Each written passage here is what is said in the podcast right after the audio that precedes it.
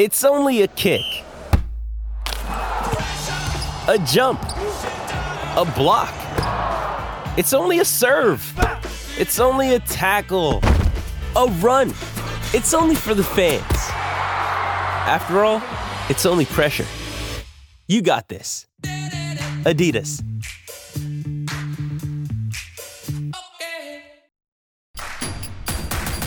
Introducing Royal Caribbean's newest ship, Icon of the Seas, the ultimate family vacation. The ultimate six slides, eight neighborhoods, zero compromise vacation. The ultimate never done that, can't wait to do it vacation. The ultimate chillin' by a different pool every day of the week vacation. This is the icon of vacations. Icon of the Seas, arriving in 2024. Book today. Come seek the Royal Caribbean. Ships Registry Bahamas. Yes, yes. Welcome in to the Tim McKernan Show from the HomeLoanExpert.com studios. I am your host, Timothy Michael McKernan, the HomeLoanExpert.com studios, my basement. More and more and more am I getting comfortable in this basement. Why don't you get comfortable in the basement as well, as I've done uh, the YouTube, the Twitter, the Facebook shows, and uh, and now questions from the audience once again from my basement. I just put. Uh, well, Anna Marie just put our son down for a nap, but I uh, I actually am now in parenting mode where uh, he he he throws these uh, these tantrums. Oh, I don't want to say he throws tantrums. He gets frustrated in a split second, then he'll like fire a shot with like slapping whoever is nearby. And so I've attempted to have uh, good one-on-one discussions um, to try and convey how that is that's not the way to handle situations and uh, did that for a few days last week this week we are now in the mode of okay you do that then we uh, then I put you up in, in your crib and uh, and try to convey the penalty thing so this is my own thing this is Anna Marie's own thing this is our own thing um, and so I got him out of the crib moments ago played with him for a little, explained to him that that's the way it's going to go. Anytime he, he doesn't hit me, but he hits Anna Marie, he'll hit her parents. Um, he we were at this Kirkwood Halloween thing in downtown Kirkwood last week. There's some giant pumpkin right by the railroad tracks, and he just like uh, slapped a kid. And I'm like, okay, this guy, uh, we got we got a problem here. Uh, so I, I, gotta I gotta I gotta lay down the law. Um, so that's that's what I was doing. Then Anna Marie just put him in for his nap, and so now after my um, my uh, my slapping discipline session, I have uh, I have gone to uh, the basement where I will field your queries and uh, ideally satisfy whatever questions you may have. Got a bunch saved up from last week in email, and uh, you are always welcome to send them anytime. I've been maybe you know what I, I've encouraged questions. I don't know if I want to say I've encouraged risque questions, but I've just I've ask anything. And I guess I don't know, maybe people, I mean, especially for all, all, the years of me getting emails like hate mail from burner accounts. I don't know if burner accounts have gone away or people are just kind of like, yeah, I don't really want to ask anything risque. This is what I this is what I really want to ask about. I thought once I said ask whatever, I would get whatever. Um, and I've gotten some, but just not as much as I've thought. So that's fine. I love doing this. I'm thrilled to see how many people listen to it. Um, candidly, as I said last week when we got the numbers, surprised, but it's the good kind of surprised. But either way, um, it, the questions are about damn near anything. Like the ones, let's see, how many? I have an email. One, two, three, four, five, six.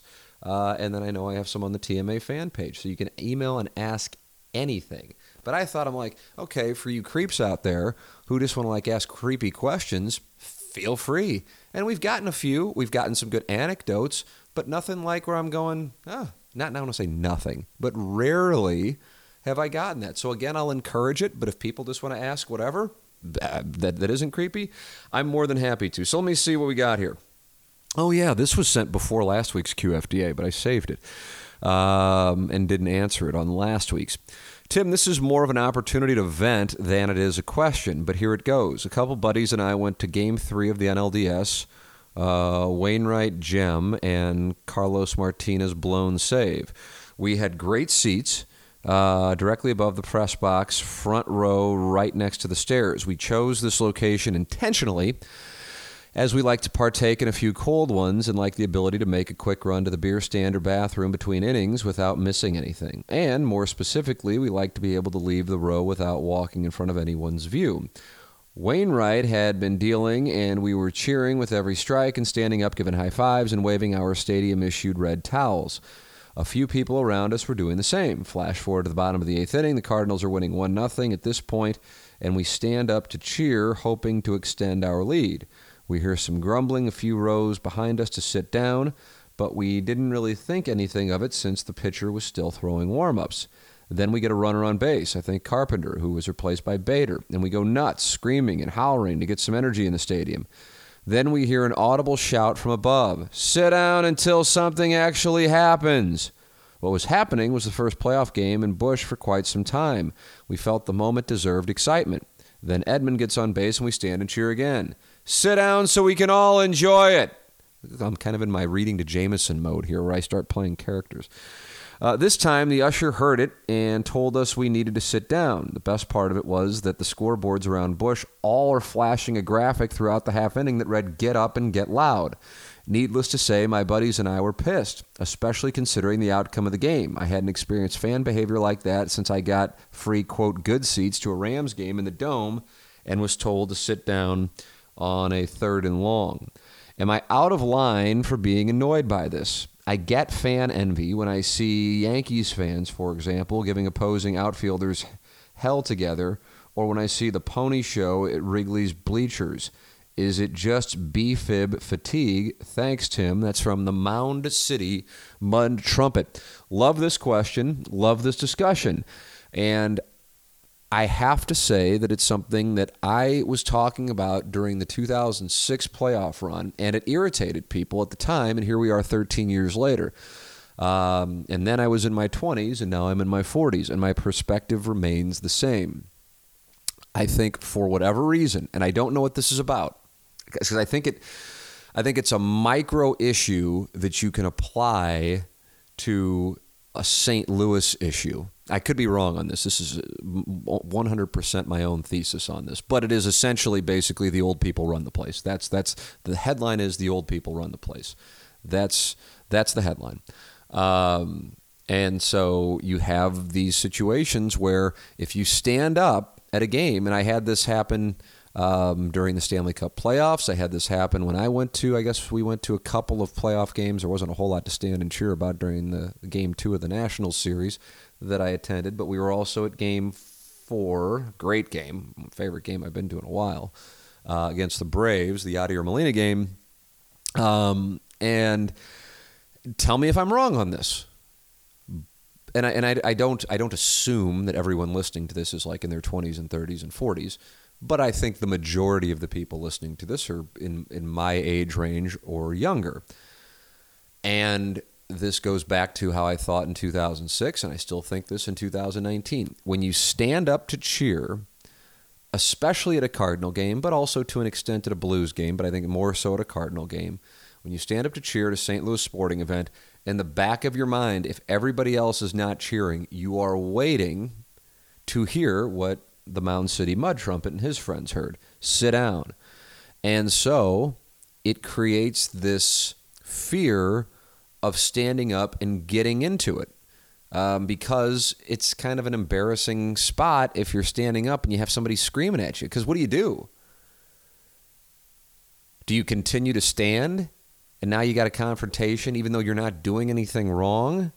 Or do you then turn around and say something, or do you sit down? You're just in a no win spot. It's a zero upside play. And so it's this weird thing where it's kind of like follow the leader. Oh, it's safe to stand. Okay, good. We'll stand. And meanwhile, like I've been watching the World Series, and God, and, and I mean, and on top of it, as I'm recording this, not one home team has won one game, and you have it seems like every damn inning, you know, they're showing a side angled on the third base or first base line, and all the fans are standing. And it's just, I, you know, this is a topic Doug and I, one of many topics philosophically that Doug and I will disagree on. Uh, Doug Vaughn, my co host on the Ryan Kelley Morning After, along with Jimmy the Cat Hayes. And he's just like, no, there's a lot of people who can't stand or too tired to stand or whatever the case might be. And it's just like, but you're, but the re, especially in 2019, but I still would have said this in 2006. The reason you pay a premium to go to games is for at least I'll speak for myself. I think this I'm speaking for others as well. Is for the atmosphere, for the energy, for the excitement. Otherwise, why not just stay at home? And if you are chastised for getting into the game, uh, then then I think it, it, it lessens people's interest in going to games. Now, I think I've told this story before, um, and it might have been recently actually, but I don't know. I mean, I, this this podcast is is ADD theater, so if you've heard it before, skip ahead. Fortunately, there's an option for you. But when we went to Game Six of the Stanley Cup Finals against the uh, the the Bruins you know, thinking that it was uh, inevitable that the Blues were going to win the cup that night, there was a gentleman in front of me who said something while like pregame stuff was going on and saying, "Hey, I stand up a lot." I'm like, "Hey, man, I want I want you to know." And this was guy was right in front of me, and we're we I I I really this is results oriented, but one of the worst spends I've ever made in my life. Now, of course, if the Blues win, it's one of the greatest spends I've ever made in my life. But it was an aggressive spend. But I wanted to be right down there, and we were right behind uh, Binnington for the first and third period, and Rask for the second period. And maybe, maybe whatever. No point in getting into the rows because then it'll lead to anger by talking about the rows. But it was they were good seats. Um, obviously not front row seats since we had somebody in front of us, but they were good seats. And my thought process was the Blues were going to win the game in the um, in overtime, and I'd be right there as the puck goes into the net and the Blues win their first ever cup. That was the thought process to be on that end. I mean, I really went deep on this end, of course, completely failed. I digress. Um, so I, I, encourage this guy to stand. I, I, I never want him to have to think twice about me complaining about it because my thought was he's going to stand at the quote unquote reasonable moments to stand, albeit the moments where not everybody else is standing. As it played out throughout the course of the first period and maybe the second period, first off, he was absolutely destroyed. I haven't seen somebody this drunk at a game. I guess I don't go to many games, but this this guy was destroyed to the point that he couldn't move in the third period. He wasn't passed out, but he couldn't move. Um, but I mean, he was standing up every few seconds, and it was it was really brutal. Um, but it was it wasn't it was it wasn't like at big moments. It was just it was just like it was like almost like spontaneous, and it was driving people up the wall. Now this is an extreme example, and and it drove me up the wall. But if it were like moments where the Blues have you know pressure in the Bruin zone and they're you know there's a power player, whatever the case might be, and there's build up or Binnington makes a six save, whatever different deal. This was this was unlike anything I had seen, and I'm like, wow. I but I gave him, you know, I gave him the green light, so I guess you know, kind of on me. Um, but it drove people around us up the wall, and then the, then some guys behind me started yelling at him, uh, and then he started yelling back, and now we're in the middle, and I'm like, oh crap, here we go. Plus, people are pissed that the Blues are losing. It's a whole thing. So that's the extreme example. In general, I want people to feel comfortable standing up at sporting events. And I think that that's the case at most sporting events around the country. But here, in particular at Cardinal games, it's like, oh, you just got yelled at by the. And, and who is the person? It's the per. It's an older person, and I just am surprised by that. That that that, that like exists. That like we yield to that as opposed to the other way around. I don't know. And so it creates an atmosphere. I'm telling you, man. I don't know why people in attendance at Busch Stadium, actually, I'm not talking about the announced attendance, I'm talking about the people actually in attendance at Busch Stadium was down this year. I don't have an answer to that.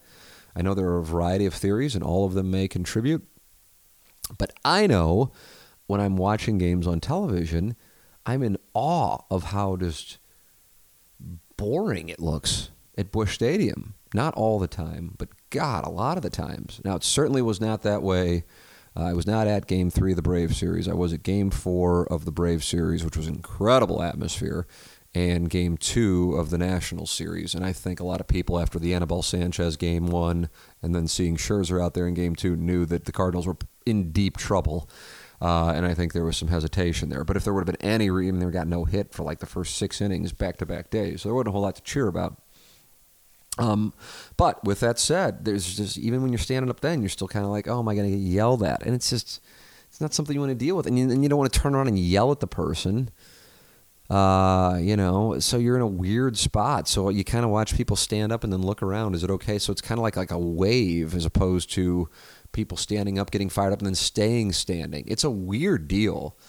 Um, and I've been lucky enough. So I always say, anytime one of these topics comes up, because it's not like I'm Marlins man with millions of dollars to do it. Just when I was doing television and to an extent with radio, to have been to, you know, a large number of baseball stadiums, uh, NFL stadiums, some college football, definitely not a bunch, and some you know NHL arenas. And uh, I feel like St. Louis has this tepid thing with standing up, and I think it's unfortunate that both at Rams games and at Busch Stadium that people are worried that they're going to get yelled at. I think one of my, my favorite, like, perfect examples of this, granted it's not standing up, is David Freese hits one of the most famous home runs in the history of baseball, arguably the most famous home run in Cardinal history, and a gentleman in his excitement runs out on that grassy backdrop in center field to get the ball, all while an usher is chasing him. It's like perfect. It's like it's like the perfect poster. Um, so I don't know. I mean, listen, and, and people fault the ushers. Well, the ushers aren't the ushers aren't like some separate faction. They're following their orders. You know, if, if the if the organization said, "Hey, don't do this," the organ, you know, they wouldn't do it. So people blame the ushers because they're the messengers. But um, you know, with that all said, I want people to enjoy it, and I just it's like you you go to. I mean, God, where would you rather go to a game if you've been to both? And we're being really. And I guess it depends on what you're looking for. But if it were just me and Anna Marie, let me put it this way: if we're just me and my wife, and we have a choice of going to a game in Chicago or going to a game at Busch Stadium, I'm talking about Wrigley Field, by the way. not interested in watching the White Sox in that atmosphere. It's Wrigley Field. It's an atmosphere. It's not just the game. That's what I like. But that's why I went to the playoff games because I wanted that excitement, that energy, and I got it. I got it with game. Uh, Four against the Braves was incredible. It was phenomenal. I was on such a high after that, um, and uh, and got the absolute opposite with Game Two against the Nationals. So it's unfortunate to hear that. I wonder what's going on with it, um, but it's not surprising, unfortunately. All right, next question. Hey Tim. On TMA, it is mentioned from time to time how various sports leagues have changed over the years. In your opinion, which of the major sports leagues NCAA football, NCAA basketball, Major League Baseball, NFL, NHL, NBA has changed the least and remains most similar to what you remember growing up. Uh, let's see, what has changed the least and remains most similar? Uh, college football has uh, changed substantially, and I personally love it. Uh, I haven't really enjoyed this year's, though, and I'm not sure what that's about. I don't know what that's about. I kind of want to do a deep dive into that. If anybody has any theories, feel free to email. I don't know if it's because people are just kind of like, yeah, we already we've seen this playoff thing now. We kind of know that it's going to be one of like you know four of ten teams, and um, but I don't know if that's necessarily the case. But that's that's the perception. Like at the end of the year, it's like the big time analysts will all play the role of attorney for the blue blood to justify their entry into the playoff over X Y Z you know, new money team, so to speak. You know, Georgia lost to South Carolina, but look what they did here, here, here, and here, and we'll find a way to get them in or something like that.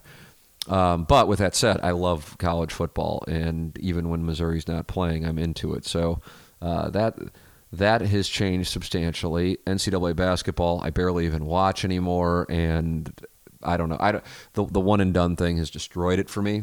Um, I hate it. I don't know if we'll see it change uh, back or in a different way to make. But I'm just I I, I don't know who else on the team. I don't know if I could name three people on Missouri's basketball team, but I could like rattle off the starting lineup from the the, the team that went to the Elite Eight in 2002, uh, or hell, the team that went to the Elite Eight in 1994. So it's it's just that one's that I'm not even interested in it anymore. Um, Major League Baseball is in play to me uh, is the answer. NFL is not in play, although I think some of that comes with being uh, biased on St. Louis and the way that all went down. Uh, but also, God, watching games with the. Um, I just feel like it's like every play there's replay or there's a holding penalty or there's some kind of penalty and it's just like stop, start, stop, start. And one of the thrills for fans is you know my team just scored a touchdown and then all of a sudden you see the little flag pull up on the, on the score and you go oh my god what happened here? You know and it just kills it. Um, NHL uh, I think NHL and Major League Baseball are in play. And NBA I like the NBA I don't know why it's like quote unquote cool it's not necessarily my kind of people who who say it uh, because I think there's more to it than I hate the NBA. Uh, when you see that going around like in St. Louis, because it's like, oh, it's the biggest game in the world, but okay, you know, I guess it'll be cool to, you know, make veiled racial references. Um, but whatever, not my bag, so, you know, whatever. But with that said, um, you have, you know, people who are super young and then they get bounced out of the league within two or three years in the NBA. Uh, but in fairness, you know, I was a I was a Lakers fan in the '80s and loved watching the Bulls in the '90s. Um, so it's not like I was a fan of you know take your pick of whatever butt ass team there was in the '80s or '90s. I mean, I was watching the big time teams. So um, with that all laid out, God, I don't which which league has changed the least. I don't know. For for me, out of the six you listed, I would say baseball or hockey, Major League Baseball or the NHL. And some of you might be listening, going, "You got to be kidding me." But then you know what? I think I'm going to go NHL, and then maybe some of you are going to go, "You got to be kidding me on that." I don't know. I mean, because you're not going to see like Brett Hull do what he did. Um, you know, when he came to St. Louis anymore, you're not going to see those kinds of offensive statistics. But with baseball, but was it because I was in St. Louis? But like the style of game, like it's unheard of now to see what, what I grew up on in 82, but more 85, 87, 89 even with the small ball stuff. Um, but that was the product of the ballpark and the turf and the, and the roster. But the roster was constructed for it. So it's chicken and egg. So I'll go NHL. I wonder where people are on that. Um, yeah, I, I'm. I don't know. I want to have a better thought, but I think it's NHL.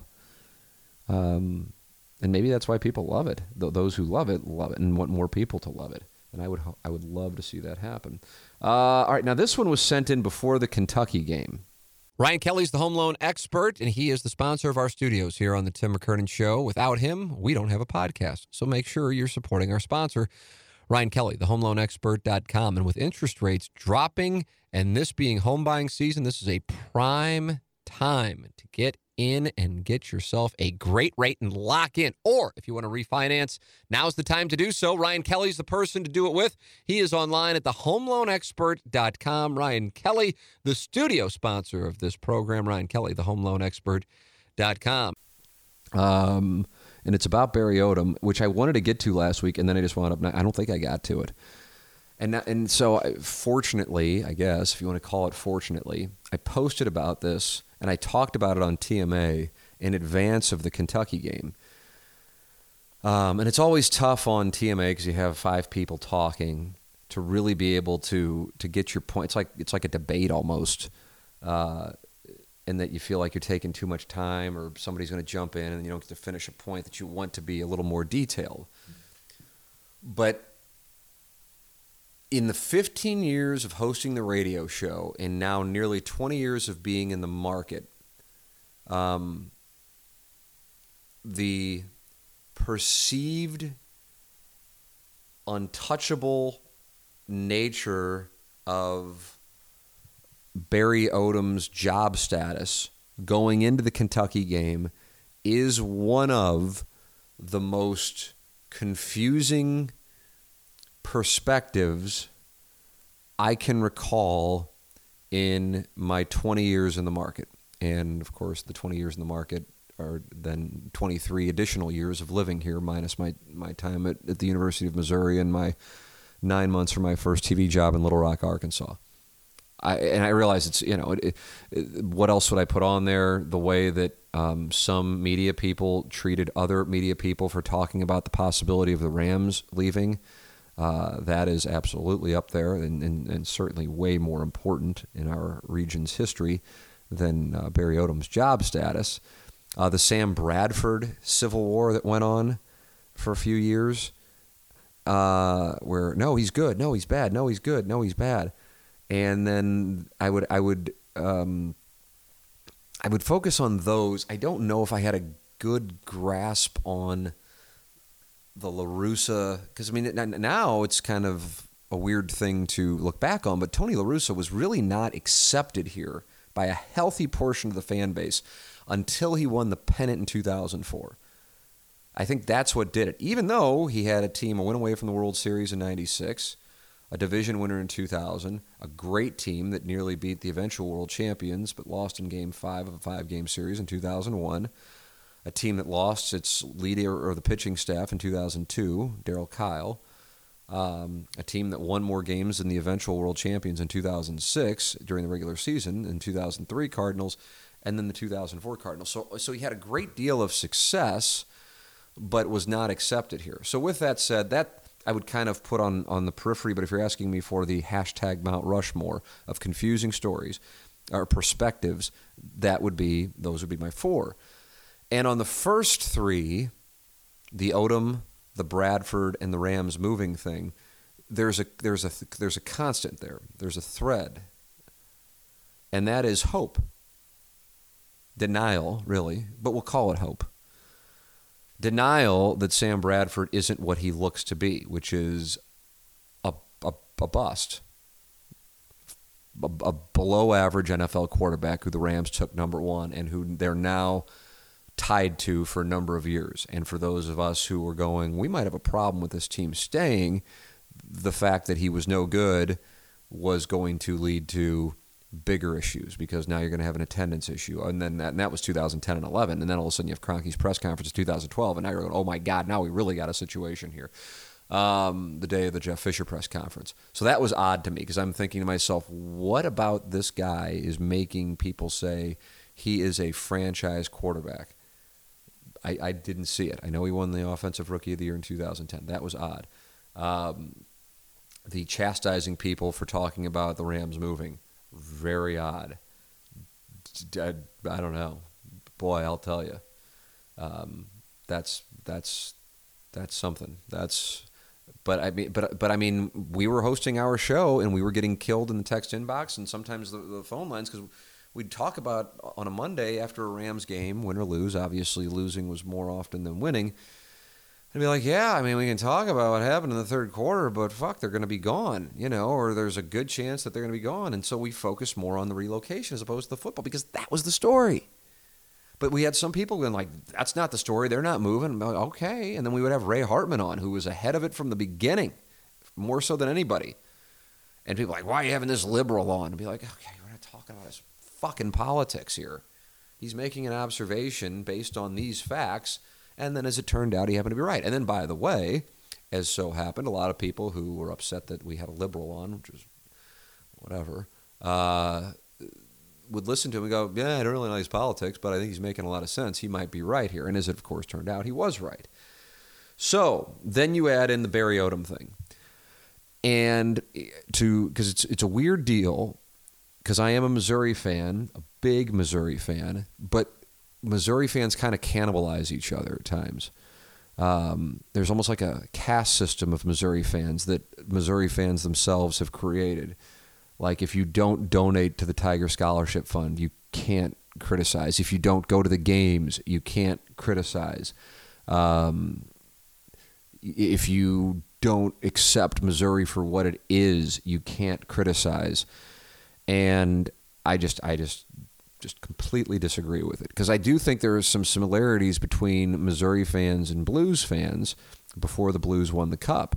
You have each being kind of this tortured, not kind of, big time, tortured fan bases. I think if you would have had like a top 10 tortured fan bases before June of 2019, and including the six sports that we were discussing earlier, um, the Blues and Missouri fans would have to be in there for real, have to be in there. Now the Blues have their their championship with the uh, the Stanley Cup win in June, but for Missouri fans, it's a weird deal, and I just I reject the premise that well we are what we are. Now that premise may be right, it may be right, but I feel like it's it almost excuses mediocrity. And I'll be honest with you, I, I would have been in that camp before 2007. Um, maybe even maybe 1998 opened my eyes, but if I start getting in 1998 Missouri football, uh, I mean, I'm going to you know, lose people because people are like, "What in the hell are you talking about?" The 1998 Missouri Tigers. I'm going to pull up the schedule here because it is it's something else, um, and it'll also make you long for the days of uh, scheduling. That's a hell of a lot different than it is now. Just wait till you enjoy the 2020 Missouri Tiger home schedule. Uh, now they had their butt ass game to start. Uh, well, a couple of them for that matter, but uh, Bowling Green beat the hell out of them, 37 nothing. I remember being at that one. I think big day for Kent Lehman of Kirkwood. Uh, then they played Kirkwood, or uh, they played Kansas, and Devin West like ran for like a thousand yards in that game. And that was the first time I ever anchored a sportscast. KOMU that night, uh, September 12th of 1998. And then they were at Ohio, and then they be, then they were number 25. Then they were number 19 in the country, and they're at number one Ohio State, and they were actually leading number one Ohio State that that year at halftime. Uh, had a butt ass game as number 25 team in the country and beat uh, Northwestern State. I don't even know what the hell that is anymore. Do they exist? Is that a new school? I'll click on it. It is, but it is now something they are. I guess they're still around. Huh, hadn't heard about them in a while. So they beat them. Then they were at Iowa State, won that. Uh, then they were at home against Oklahoma. Oklahoma was not what Oklahoma is now for that time period. They win. Then they're at number seven, Nebraska. They're number 19 in the country, and they were leading that at halftime. Then they're at Texas Tech, and they actually moved up in the poll after losing to Nebraska, uh, and they won that one. They are uh, at home against Colorado. They win that one. I think they're bowl eligible at that point, which was just kind of like something that was unheard of for how often that would happen. So Missouri only has two losses at that point, at number one and at number seven, but they're leading every single game at halftime. At number six, Texas A&M, a big game, and they're at number six. Missouri's number 13 in the country. At number six, Texas A&M. And if I'm not mistaken, Randy Potter fumbled the punt, and Missouri lost 17-14. And then the game that was like the game, um, Kansas State, who I thought was number one, and they might have been number one in the BCS. I don't know what rankings I have up. I'm looking at Wikipedia. Oh, and the atmosphere there for that thing was was comparable to the year before against Nebraska. They had 68,174 people there, and uh, they were leading K State um, at halftime. They were leading all these teams. I mean, I'm rattling off top tens, all at halftime, and and three of them are on the road at Ohio State, at Nebraska, at A and M. All of them top ten, and then they play Marc Bulger and um, Amos Zereoué, Jerry Porter who else? There were a bunch of guys in that West Virginia team, and they beat them in the Insight.com Bowl. That was eye opening. The problem was in 1999, they immediately go back to being terrible and, I mean, real bad. And you're like, oh, so 1998 was the exception. Now we're back to what we had become accustomed to throughout the 80s and the 1990s. I mean, they were really bad. They were four and seven. And then it, so then you don't really start getting into this like this can happen here. And by it can happen, I'm talking about championships.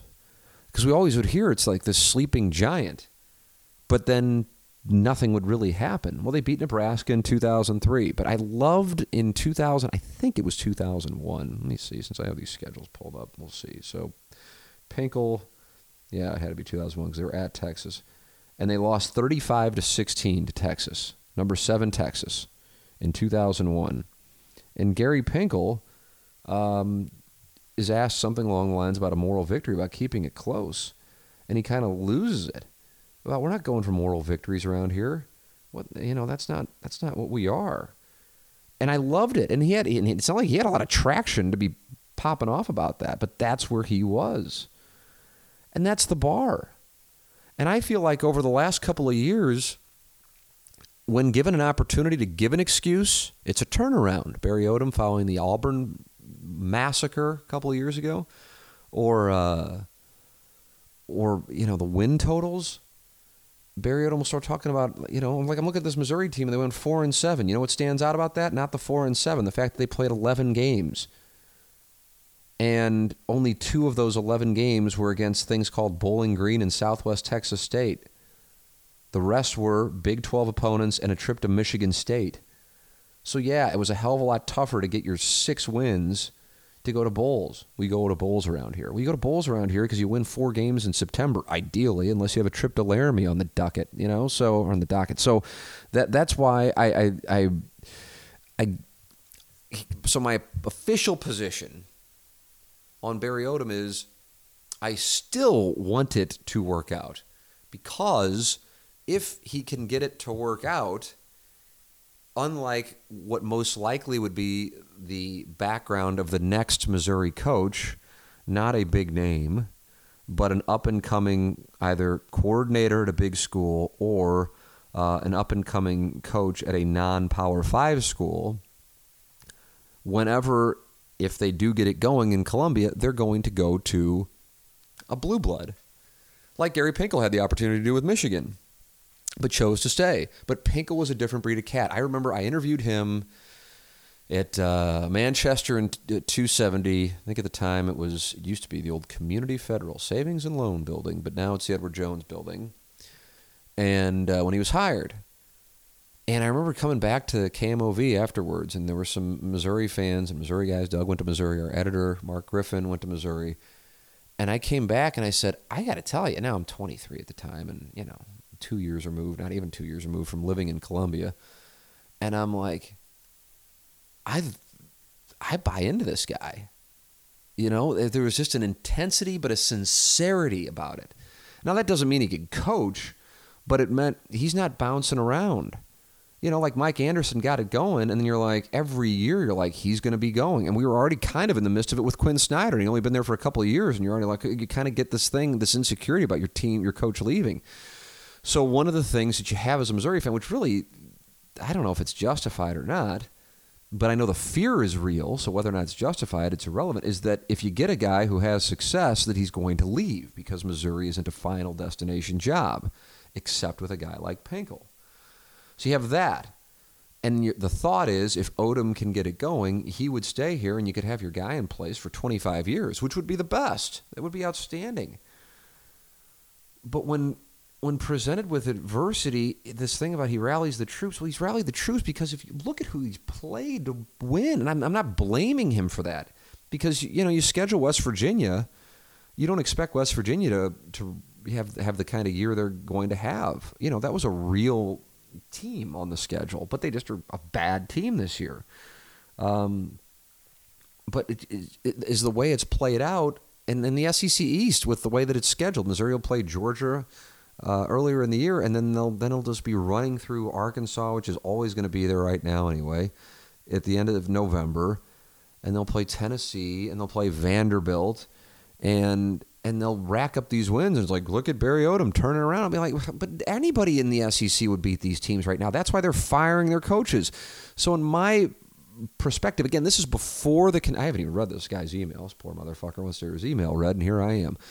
Uh, so this is before the Kentucky game, and I'm just like kind of going off on a tangent on TMA, and I wrote about it on the TMA fan page, and nobody's really saying anything. I'm like, okay, I guess I'm kind of just talking to myself because I guess I'm in a I'm in a minority on this. I just don't understand Gabe DeArmond, who's a good friend of mine, uh, and we've known each other since the journalism school 25 years ago in Columbia. Uh, when he was on and saying, "There's no way, barring an absolute collapse, as in losing out the rest of the games, that Barry Odom loses his job. And I'm going, based on what? What in the. And this is after the Vanderbilt game, before the Kentucky game, but after I'm going, he's lost to Wyoming and he's lost to Vanderbilt. Who the fuck in the SEC gets away with that outside of Vanderbilt? Except you can't lose to Vanderbilt if you're Vanderbilt. And then you go, well, okay, well, let's look at his wins. Well, shit. SEMO, Troy, West Virginia, and then we try to spin South Carolina into like beating an upper tier team. South Carolina got Georgia. Don't get me wrong, but they got their asses handed to them by Tennessee, and they lost to North Carolina. We can't we can't do this thing where we're spinning things into signature wins. Well, what about when he went to Purdue, beating Purdue? What about when he got his ass beat by Purdue, stomped? And so I'm not looking for. So you kind of get into the. Well, Missouri fans are unrealistic. That that's not what I'm saying. I'm not saying it has to be Alabama at all, but there's a happy medium between being Alabama and going back to the Bob Stull, Woody Widenhofer era and losing to Vanderbilt, Wyoming, Middle Tennessee State, getting blown, the doors blown off by Purdue at home. You know, having some sloppy performances in bowl games when you have a lot of time to prepare. This is this is you know the South Carolina game. I realize it's South Carolina, but that was brutal last year. And then you go, okay, you can deal with it if it's like, okay, but there are some signature wins. Well, there's one, and it's at Florida, which is, God, I'd love to hear the perspective in Florida on that because there has to be. That just that just didn't it just didn't stand to reason. It might be have you asked Georgia fans about the South Carolina game, like what's their perspective? Because that's an outlier. So he's got two chances now with the games at home against Florida and then what's coming here after the bye week at, on the road against Georgia. And if you get one of those, then you can get a little something going. But right now, people are people are where I was. And again, I w- I wasn't saying he needs to be fired. I, what I was saying is, what in the hell has he done that makes him untouchable? Outside of, well, who else are we going to get? Which is the most, God, well, I'll tell you. I don't know. I'm just coming from a different. It's like the, the, the, shit with my take your pick. My views on getting out of the cold weather. My views on religion. My views on sex. I guess I'm on my own little fucking island, but I'm very comfortable being on the island. God bless America. Just because something has not traditionally been one of the best does not mean that it cannot be one of the best, especially when it has shown. God, 2007 2008, 2010, 2013, and 2014. It's not like I'm going back over 50 years. I'm going back to 2007. That it can be one of the best. That it can be. I realize Missouri has to do a hell of a lot more than take your pick of whatever f- football school in the SEC or in Ohio State or Michigan or USC has to Nebraska, even if you want to include that, even though that's a dumpster fire right now. In order to to play with those schools. But my God, losing a Vanderbilt in Wyoming and now getting the doors blown off by Kentucky and going, well, that's just kind of the way it is, and you're being unrealistic. Well, I'm sorry. I just disagree with that. And again, I'm not saying this has to be Alabama or Clemson. I'm not saying that at all. I'm just saying in order to reach greatness, you have to believe that it's possible in the first place. Otherwise, you don't have a roadmap to get there. So, what the fuck is going on? It's such a strange thing. It's like, well, you can't say anything because you don't donate and you don't go to games. And it's like, oh God, is that is that what is that what our bar is for who can and cannot criticize? Here is what the goal, in my opinion, should be: to make Faurot Field a destination for people who, in the whole scheme of things, really just don't give a shit about what goes on on the field while they're there. To want to be a part of it. It's 90 minutes for most people in the St. Louis area to get there. It's 90 minutes for most people in the Kansas City area to get there. It is the only big time college football program in the state. All due respect to take your pick of whatever one you want to throw in there. But that is, and you are in this conference that has the best teams year in and year out populating its high end. And Missouri has been there twice in its what, eight season history in the SEC. So it is not impossible. But God, I, you know, so let's let's take it back before the Vanderbilt in Kentucky debacles. And you know, there was this thing like, well, boy, you got to give Barry Odom credit for turning it around after losing Wyoming. I'm like, no, you don't, because he was playing West Virginia, a shitty West Virginia team, SEMO, South Carolina, Troy, and Ole Miss. I mean, fuck. If he had Auburn's schedule, we're we going to blame Barry Odom for losing those games? No, because he's not supposed to win those games. He's been a double digit favorite every game this year. Double digit favorite in every game this year. And yet their record is 5 and 3. Shit. But here's the thing. I know I know it's in now it's like it's like the standing issue.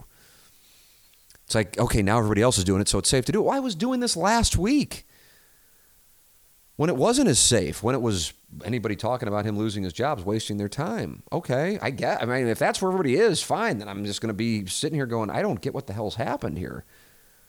But five years ago, I was at the Georgia Dome watching my alma mater play Alabama for the right to win the SEC championship, and now we're explaining away losses in Laramie and Nashville. What the fuck? God bless him. So I, th- I think what's happened, I think what's happened, I think, again, these are theories. I think what's happened that in 2019, more so than 2009 and certainly 1999, with social media, it's almost like politics. You express your opinion at the outset and you can't admit that you were wrong.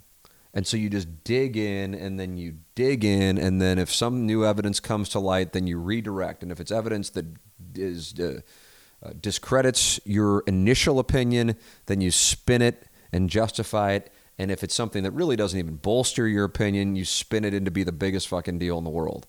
And the reality is, in his time in Columbia, Barry Odom has been average, average to below average.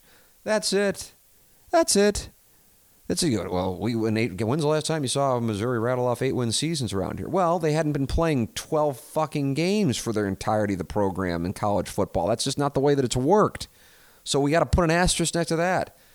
And up until the Bill Snyder plan went into effect in the 1990s, schools weren't fumble fucking around with people that nobody wanted to watch them play. God bless America. Here's Missouri's football schedule in 1978. They started off the year at Notre Dame, Notre Dame number five in the country, defending national champions. Then they went home to take on number one Alabama. Keep in mind, they were in the Big Eight. Then they followed that up against Ole Miss. And then they followed that up at number one Oklahoma. Then they were at home against Illinois. Then they were at home against Iowa State. Then they went on the road against Kansas State. Then at home against Colorado. Then at Oklahoma State then at home against Kansas, then at Nebraska, and then they took on LSU in a bowl game. So the non-conference games were Notre Dame, Alabama, Ole Miss, and then the bowl game they played LSU, and then you played everybody in the conference. Now, I want to make this crystal clear. It is not as if I'm of the opinion that Missouri is the only one who schedules light. And again, to Missouri's credit, they scheduled West Virginia. So I get the move. You schedule at least one Power Five team, if you can, and then you fill it up with three that are, should be layups, and then you're in the SEC, and if you can and you can get three wins, then you're in a bowl. But the bar for a successful season being a bowl, like we're talking about 1985 college football, is disingenuous. I get it; it gives college football coaches equity, especially if you can run around and say we go to bowls around here and then go late win seasons. Well, fuck. If you're handed four right out of the gate, and then you have Vanderbilt in your conference you're in a pretty damn good spot to win one of the other seven. And we're going to call that a successful season because you went six and six or seven and five? Come on. And I got a problem with that. That's why I liked what Pinkel did in 2001, which was, yeah, we're not celebrating moral victories around. We lost 35 to 16. We're not celebrating moral victories around here. So that is that's that's what bothers me I think my my irritation is more actually with a portion of the Missouri fan base, and and so I think it was like, well, he's in true son, the true son thing. Um, although I, I, think that might just be for a wing of the fan base, and then it gets into the Kim Anderson comparisons, and I don't think that's fair. I realize they both went to Missouri and they're both having some issues. The Kim Anderson thing, a guy I really really like, was an absolute debacle, and I think that was a political move to quiet a wing of the fan base by Mike Alden. Um, that's that's that. Barry Odom got the job because who else are you going to get in that situation in 2015? Realistically. So we, we have to have an honest conversation about how it all came to fruition. Because he might have been in a position at a school when the resume wasn't quite ready yet, but the school wasn't in a position because of what had happened in order to get somebody who had the resume worthy of the job. And then at the same time, you don't want to just spew them out when things go wrong. But things haven't really gone that right. The schedule has broken in his favor. And that's that's the thing that, that I would go, God, yeah, I'm glad they won, but geez, you know, who have they beaten? And then you had the win last year at the Swamp. And okay, that's great win. But there haven't been any others. And so then it's like, well, what about when they beat Purdue and they had to send a message after Purdue? It's like, oh my God, are we really doing this? We're really gonna like talk about a win at Purdue as being like a sign or is that where it's gone? Holy shit. God, oh, it tilts. It really drives me up the wall. Obviously, I've spent like 15 minutes on it. I still haven't read this guy's email. I don't even know what he says in the email. All right, let me read the email. I'm, I'm a fucking mess, is what I am. Tim, not sure if you'll do a QFTA anytime soon. I do one every Wednesday, unless the Cardinals are in the playoffs or the Blues in the playoffs. Uh, but the Mizzou Odom talk the last few days got me thinking. Now, keep in mind this was sent before the Kentucky game, so I don't know where this is going.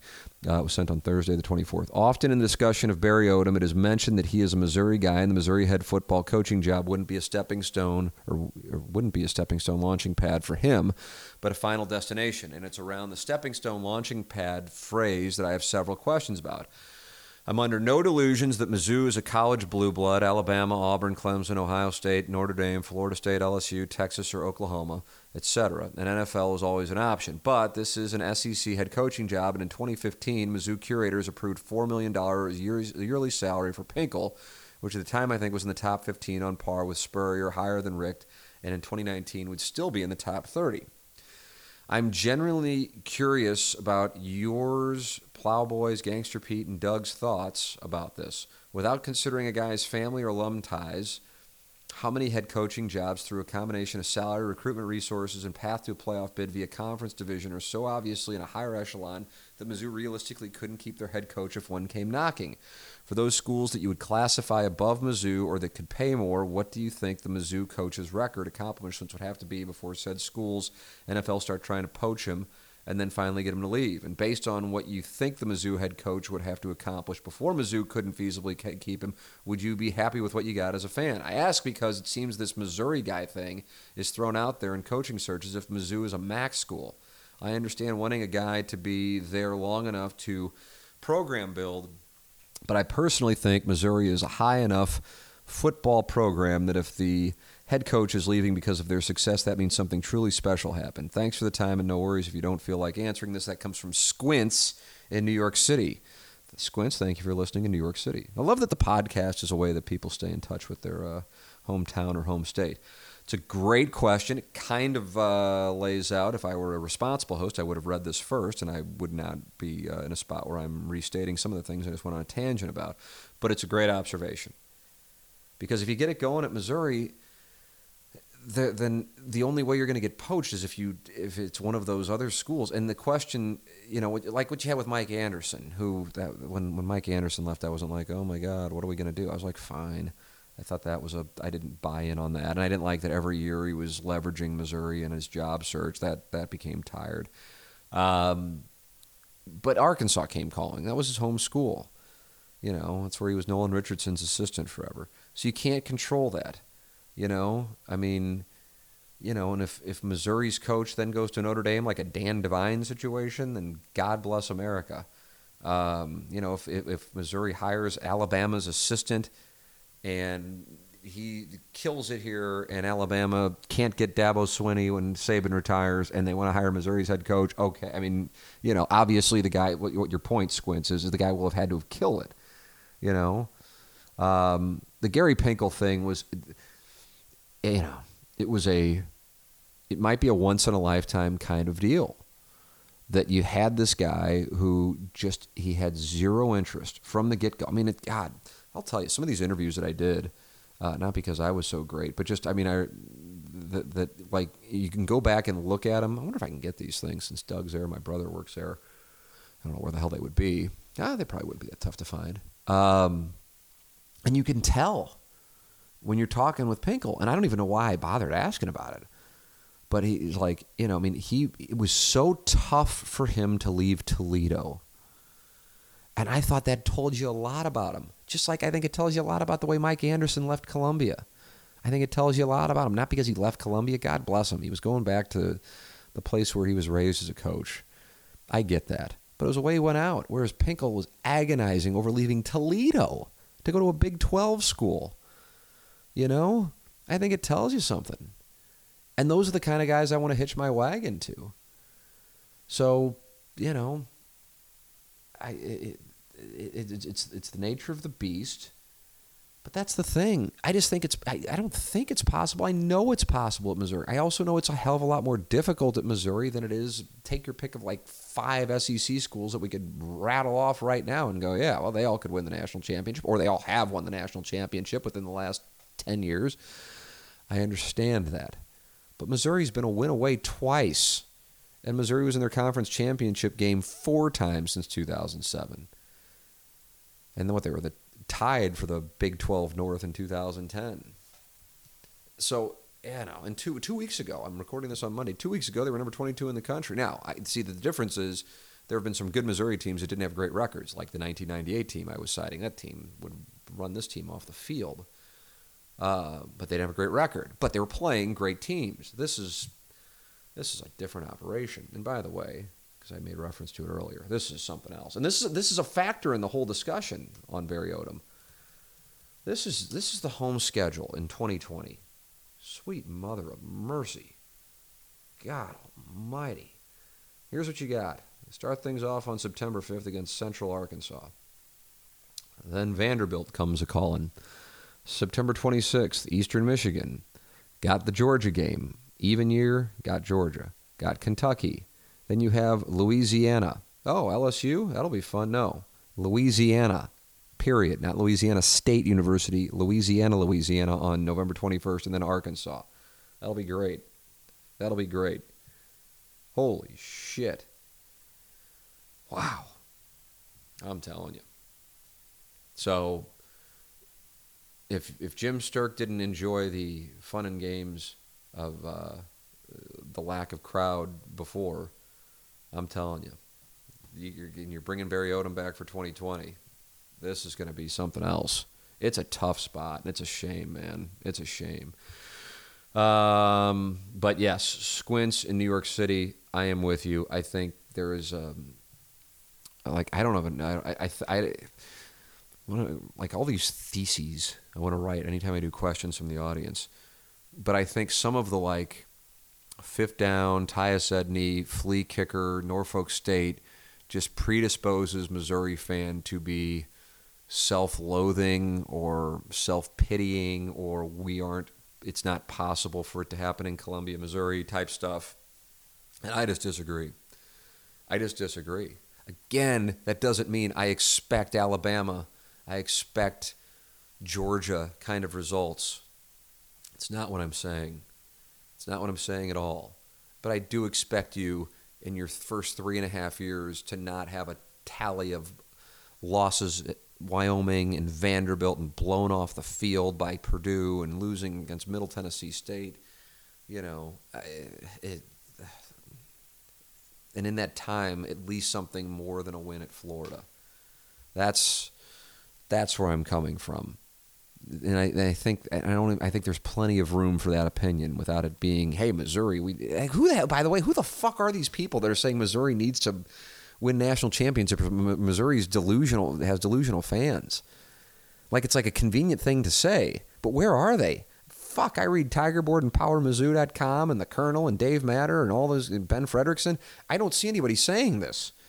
What people are saying is, "Hey, you had a really favorable schedule in a brutal conference this year, and you started off the year killing momentum by losing at Wyoming. And hey, you got to number 22 in the country after losing to Wyoming, even though you didn't necessarily beat anybody great, but whatever. You know, West Virginia, South Carolina, and Ole Miss are all teams that can be good. They just aren't this year. And hell, South Carolina went to Athens and won. And then you go to Vanderbilt and you're set up to have this game against Georgia where you're you could be in the top 10 at that time. Sitting there at what? 8 and 1. And could have everybody talking about you for 2 weeks after your bye. And instead, you lose to Vanderbilt and you lose to Kentucky. And it's not just losing, because the Wyoming game was like a fluky loss. That Vanderbilt game, they were beaten. In the Kentucky game, they were barely even on the field. That's a concern. That's a concern. That's a concern. It's like in Auburn. When Auburn beat Missouri in 2013, Auburn also had two of the flukiest wins. They had to be in position to win in order to get them, but against Georgia with the tip ball for the long touchdown reception, and uh, obviously the famous field goal kick uh, for the touchdown against Alabama in the Iron Bowl. Okay, but you know that's kind of you know went, they both went their way, but they both can also go the other way. Missouri had no chance against Vanderbilt or Kentucky. It really didn't against Kentucky. And to say, I mean, are you watching that game? I was watching that game, and I'm like, wow, Missouri's still minus 120 live betting. I could bet Vanderbilt here, and I really like Vanderbilt's chances to win. And that's when it was 14 14. Like you could see it was going on. Wow. And I just don't like when Barry Odom starts throwing these things around about the winning seasons and the number of wins, and it's like, yeah, but who are you beaten? God bless America boy, it it bothers me. It really gets it gets me going more than Cardinal topics, obviously, because um, I feel like it's like it's I don't know. It's I don't. It's disingenuine, and that's what bothers me about it. And then like then then then I was the guy that's like, really, he's untouchable unless they lose out. What the hell's happened here? So you're telling me you beat a shitty West Virginia team, you beat SEMO, you beat South Carolina, you beat Troy and Ole Miss and you're safe with losses at Wyoming and at Vanderbilt? What no? And that was before Kentucky and wow. But here's the thing. I, uh, like if I weren't a Missouri guy, like I'd be lit up for saying this. I'm a Missouri guy. There's no championship I want to see more now at this point. Now that I've been lucky enough to see Cardinal World Championships and the Blues win a Stanley Cup than a Missouri football championship and I went to Missouri. And all of those things that supposedly would, would ingratiate myself to the Missouri fans. But this will piss Missouri fans off. I know the program. Been on the receiving end of this stuff for two decades now. But God, it's possible. It is possible there. And I realize you're going to have bad years. You're going to have injuries. And you're going to have schedules like last year. I wasn't going to hold it against Barry Odom that he had to go to Tuscaloosa. Holy shit. But fuck. I do have to hold it against them if they're going to lose at Laramie and at Nashville.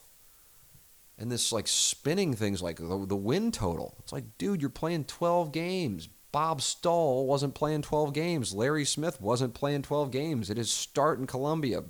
Gary Pinkel wasn't playing 12 games. And they weren't playing Troy. I know Pinkel did famously. But in the 80s, and we're talking about the football program's history, building up win totals. It's not apples to apples. It's like the dead ball era in baseball, and then talking about power numbers. It's a different world. I don't know. Whatever. I've, I've, I've spent like a half hour on this, and obviously I'm banty as fuck. All right, I'm going to get off a sports topic here. Uh, the Hunchback of Vaughan Castle writing in. I'm all emails all the time here today. Mark Hannah of Evergreen Wealth Strategies. Can't emphasize enough how important it is to have a, a financial advisor. But then it's not just any financial advisor, it's somebody who who knows but cares. Again, plenty of people can know but cares. And Mark Hannah helps everyday people every day get their finances organized. You can call him at 314 889 0503. That's 314 889 0503. Or go online to evergreenstl.com. His name is Mark Hannah. He is with Evergreen Wealth Strategies. And I can tell you from getting to know Mark here over the last year, that this is a first class person who has your best interests at heart, and just calling him at 314 889 0503 is going to make you feel better and you're on the right track. Mark Hannah, Evergreen Wealth Strategies, 314 889 0503, or go online at evergreenstl.com.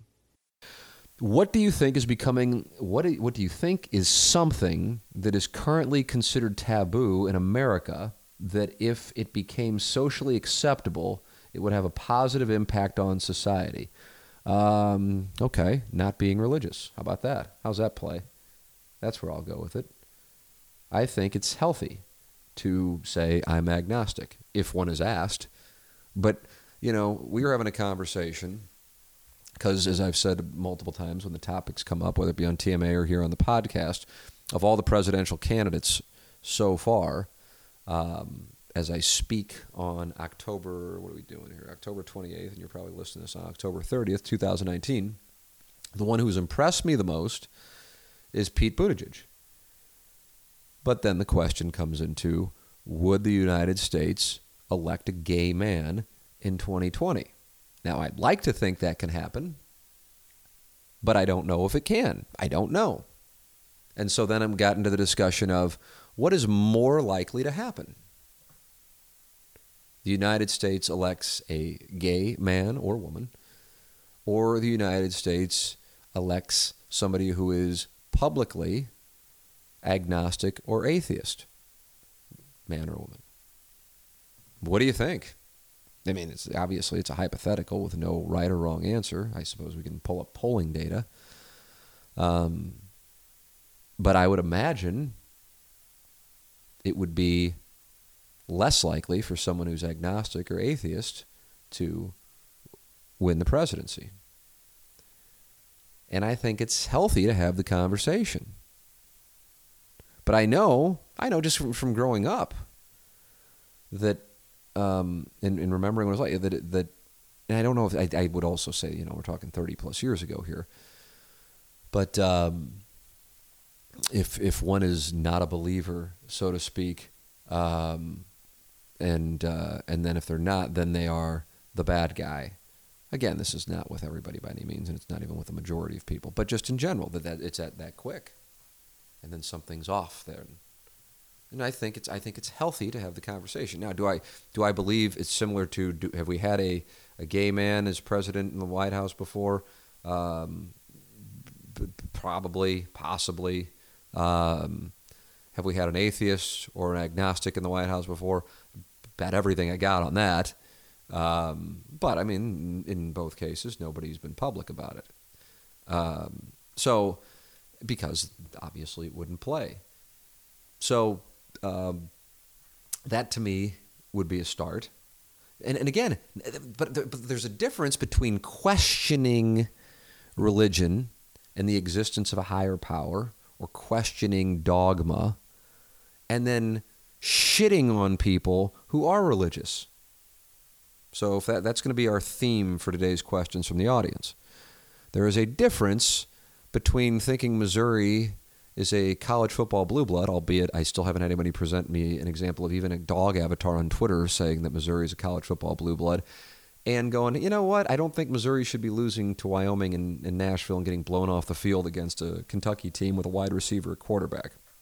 I think there's room there.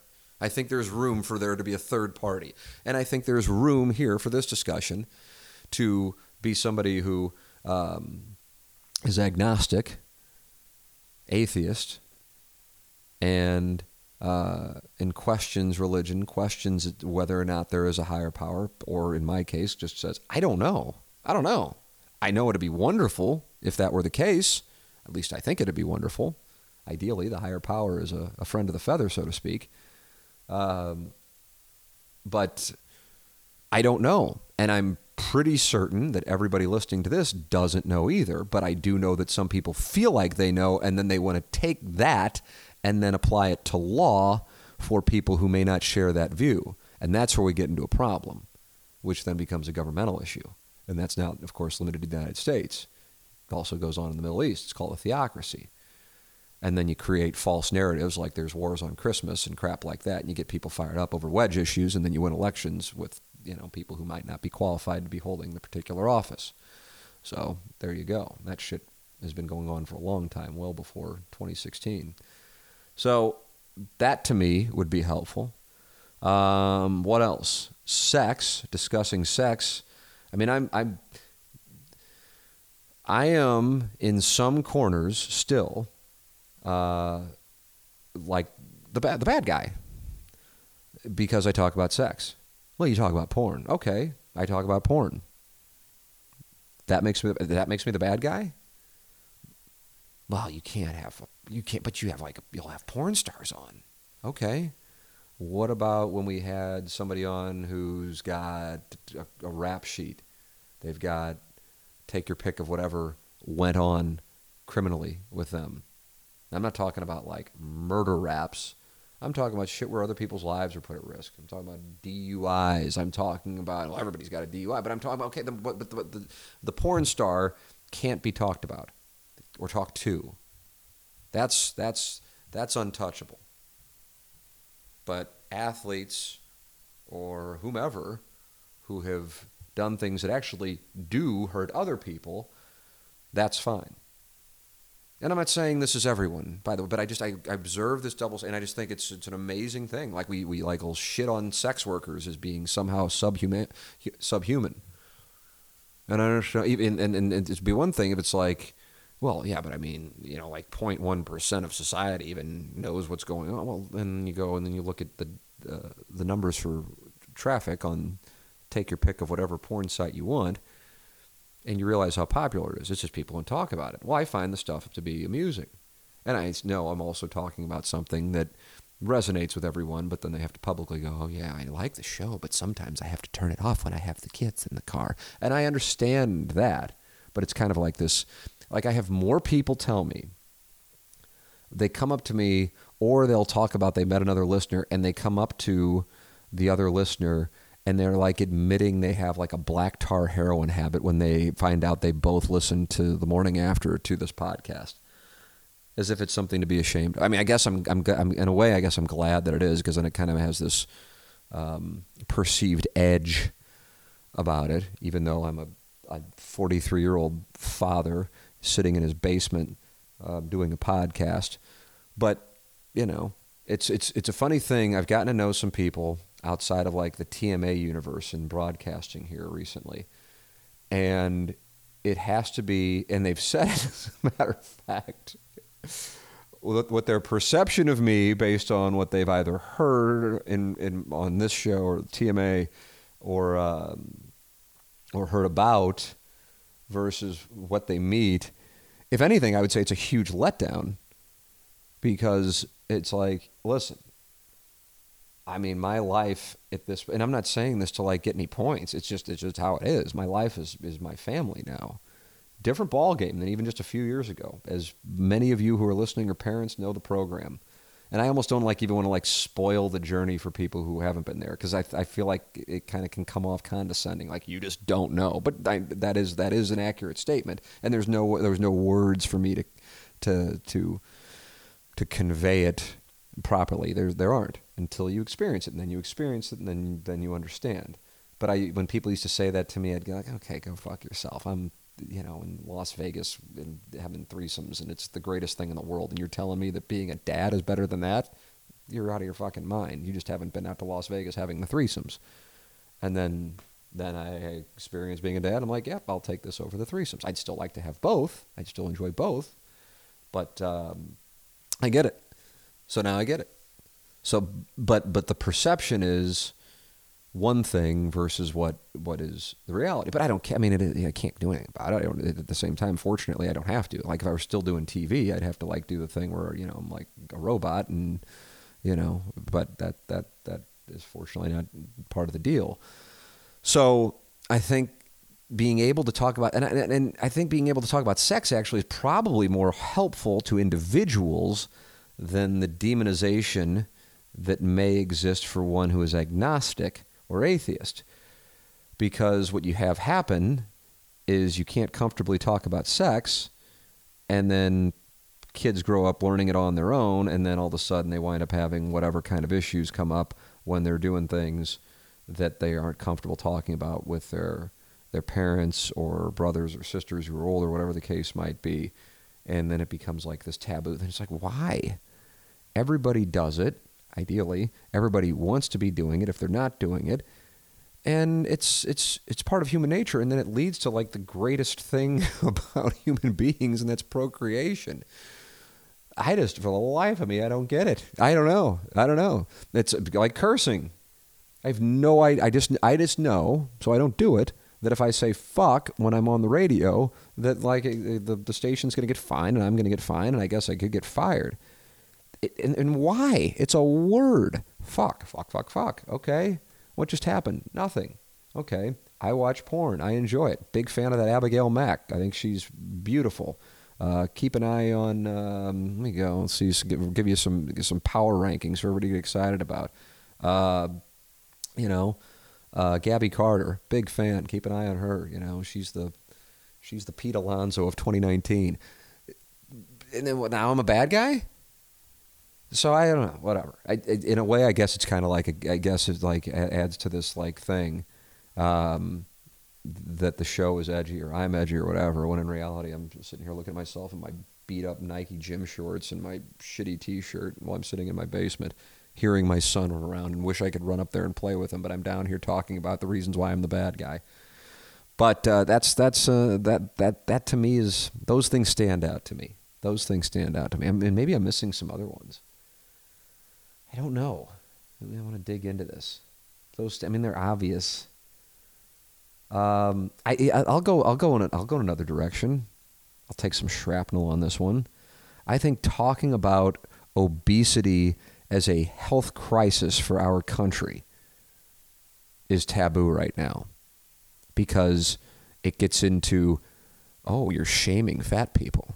No, not at all. I think if you're shitting on somebody and mocking them, like sometimes people like mock like a heavy person who's at the gym. Well, God bless the person for taking what has to be the first step.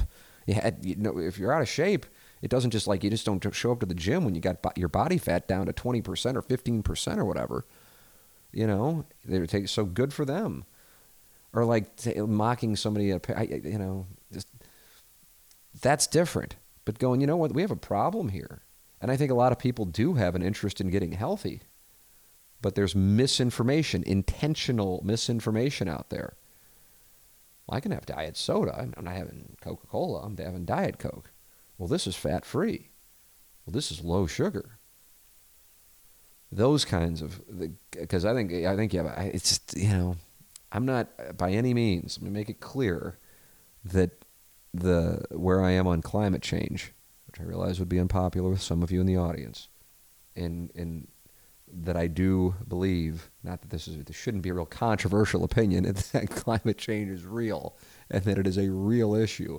But we also have something that's very obvious to me, and I think others, except it's not being talked about. And maybe it's because there isn't money in it. But that's an obesity that leads to healthcare crisis in the United States. So there, I guess that's unpopular. I don't know. I mean, I, what, a, what a weird fucking thing to think is unpopular. But but if I were sitting here going, and how about all these fat motherfuckers, and I watch these people eat this shit when I go to sporting events, that that's that's that's a different deal. That's that that isn't where I'm going on this. I'm talking about we have an issue here. We have, clearly have an issue here, and and it impacts the healthcare system that, of course, becomes a talking point on cable news, but we're not talking about some of the elements of it leading into it. But if you're going, like I said, there's a difference between um, having the conversation and then shitting on people, shitting on people who are religious or shitting on people who are fat. You know, that's where I'm coming from on it. All right, I've only answered four emails. I've just been on a, a tangent here.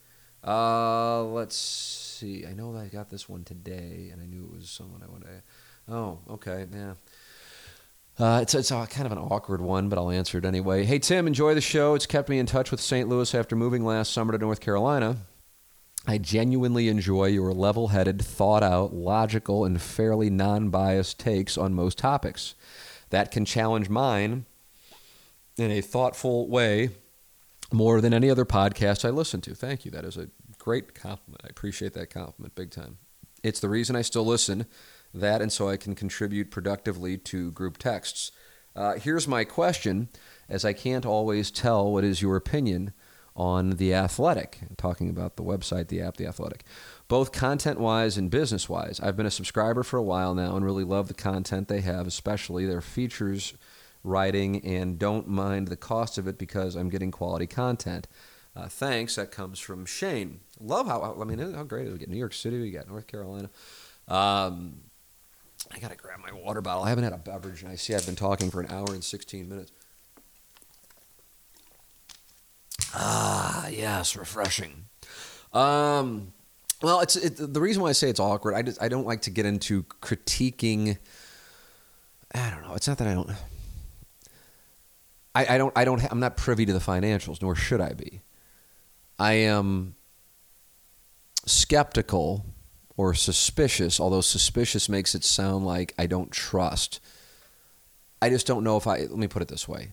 If my financial advisor came to me and said, I think you should buy up some of the athletic if that were an option. Uh, I don't. I wouldn't buy, but that doesn't mean I'm. I'm a subscriber to the Athletic. I just. It's a. I mean. In whenever it started, now it started a while ago, but like their their rush of just like gobbling up markets, it just so happened. I guess I can say this now. I don't know why I wouldn't be able to say it. That I was talking with, um, and meeting with, a gentleman. I guess I can say he's from St. Louis, doesn't live here anymore. Um, who uh, is already retired, even though he's younger than me. God bless him. And now just invests. And he's, um, I guess, tech guy, for lack of a better term. I'm sure if he were sitting here, he'd go, Yeah, I'm not a tech guy. And then he would explain what he does, and it'd be over my head. And I'd go, Okay, tech guy. But either way, so obviously a smart man. And uh, we talked about doing some things together. And I was talking about, I said, I see this model. There's a guy in Pittsburgh doing this DK on sports thing. And I think that could be a play. And then I also see this thing called the Athletic, and they're in they were in Chicago, Toronto, and I can't remember where else. And that's the only they were only in three places. Like if you go go to the site now, and this by the way, I this was either 2016 or 2017. It wasn't 2018 and we tried to hire Jeremy Rutherford. And this is, and I think we met with Jeremy Rutherford before he even got contacted by the Athletic. But it all happened in a matter of weeks. It was so, it's so amazing to see what happens now with business, with startups, with entrepreneurial plays, and how they used to be like these gradual. Okay, in year one we'll do this, in year two, and now it's like it happens in a. It can happen, not always. It can happen in a matter of weeks and then you start it up and and in the time like I'm trying to hire somebody to build my app, this company started up and they've already spun it off and sold it and made their money and moved on. I mean, it's just it's just it's a different world, and and you see it and you observe it and you adjust, uh, and you better adapt. Otherwise, you'll be left behind. And so I love the idea, and I'm a big believer in what they are doing with regard to um, paying for content and the caliber of content they're delivering. What I'm skeptical of is the long term business model. Because since we were looking at doing it, you know, it's not like we went into, you know, thorough. I'm talking about, you know, laid out a whole year and, and booked flights and hotels and all the thing and the, the per diems and salaries and then built in our margins and all of that. But it's an expensive venture. And then they paid these people a lot of money, more than they were making at their previous places. That's how they got them to leave. And I want it to work because it's good for sports media and in media in turn. I just don't. I they, they have they every. I feel like every few months you'll read one of these articles and they'll talk about how do, well they're doing, except they're not profiting yet. And at some point, that's got to happen. At least I think it's got to happen. Although then you'll point to you know social media platforms. Oh, we haven't generated a profit, but it's valued at this hundreds of millions of dollars or whatever it is. Um, so that that's so from a content standpoint, yeah, it's great. I, you know, I got to be really into something to go digging into the athletic. Otherwise, I'm just I, I don't really, you know, it's a different world now um, for me as far as reading sports media especially locally, uh, than it was even five, six years ago. You know, um, now it's it's romanticized about the days of Bernie Miklasz, Bryan Burwell, and Joe Strauss at the Post Dispatch, which wasn't that long ago. Um, but if we're if, if we can not do our revisionist history on it, at the very least, one of those guys was unpopular. Usually, it was Bryan Burwell, and then Strauss would you know, get people going on Twitter. And Bernie would, some people loved him, some people didn't. Uh, so, you know, now people are like, oh my God, I can't believe it. used to have Bernie Miklasz and Bryan Burwell and Joe Strauss. Um, but let's, you know, as columnists, much less the, the talent of, you know, Derrick Goold, Jim Thomas, Jeremy Rutherford. I'm not trying to leave people out here, so I hope I'm not leaving people out. Um, so, you know, let's not, you know, there are a lot of people who were killing you know the reputations of people Uh, and then they got sick and passed away, and then it became, oh, I love this person. I'm like, oh, yeah, I remember what it was like when they were alive, and that don't remember that necessarily being what you were saying, but whatever. Um, so it's not like back in the day, like even in the 2000s, where you would wake up on a Saturday morning, ideally not hungover, and look forward to reading Bernie's bits. That's what I did. I'm sure a lot of you can relate to that. That isn't there anymore. But things change. The business changes as I said at the beginning, you got to adapt. I hope what the athletic is doing is not only sustainable but continues to grow. I love to write. Love to write. I posted on the TMA fan page, and I don't even know. What, you know why? I don't even know how the hell this happened. Somebody had friend requested me on Facebook, and I looked to see who our mutual friends were to try to do as much vetting as I could on making sure it wasn't another bot. And I saw we were mutual friends with Skip Schumaker. And I'm like, God, I didn't know I was friends with Skip Schumaker. What in the hell is that? And I'm like, God, I think I DM'd him one time. And then I went back and I saw the DM. Boy, this is really getting off track, but that's that's QFTA for you.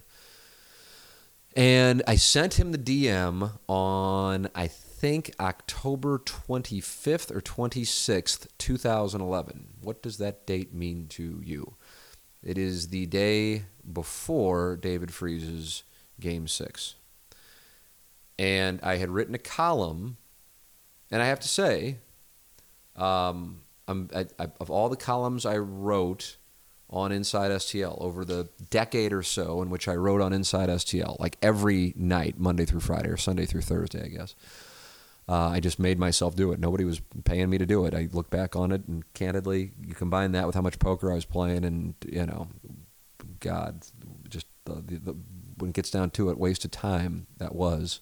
Um, but uh, but but the the one called the price of hope about my uh, cancer misdiagnosis uh, in 2012 is certainly what I'm most proud of because um, I think it helped people um, and made them more cognizant of going to the doctor and getting things checked out. So that that's that's number one easily. But I think my second favorite is the one that I wrote, and coincidentally, because I, I didn't th- when it was going on, or even now, I don't think about it like, oh my god, I can't believe that I wrote this, and then that happened.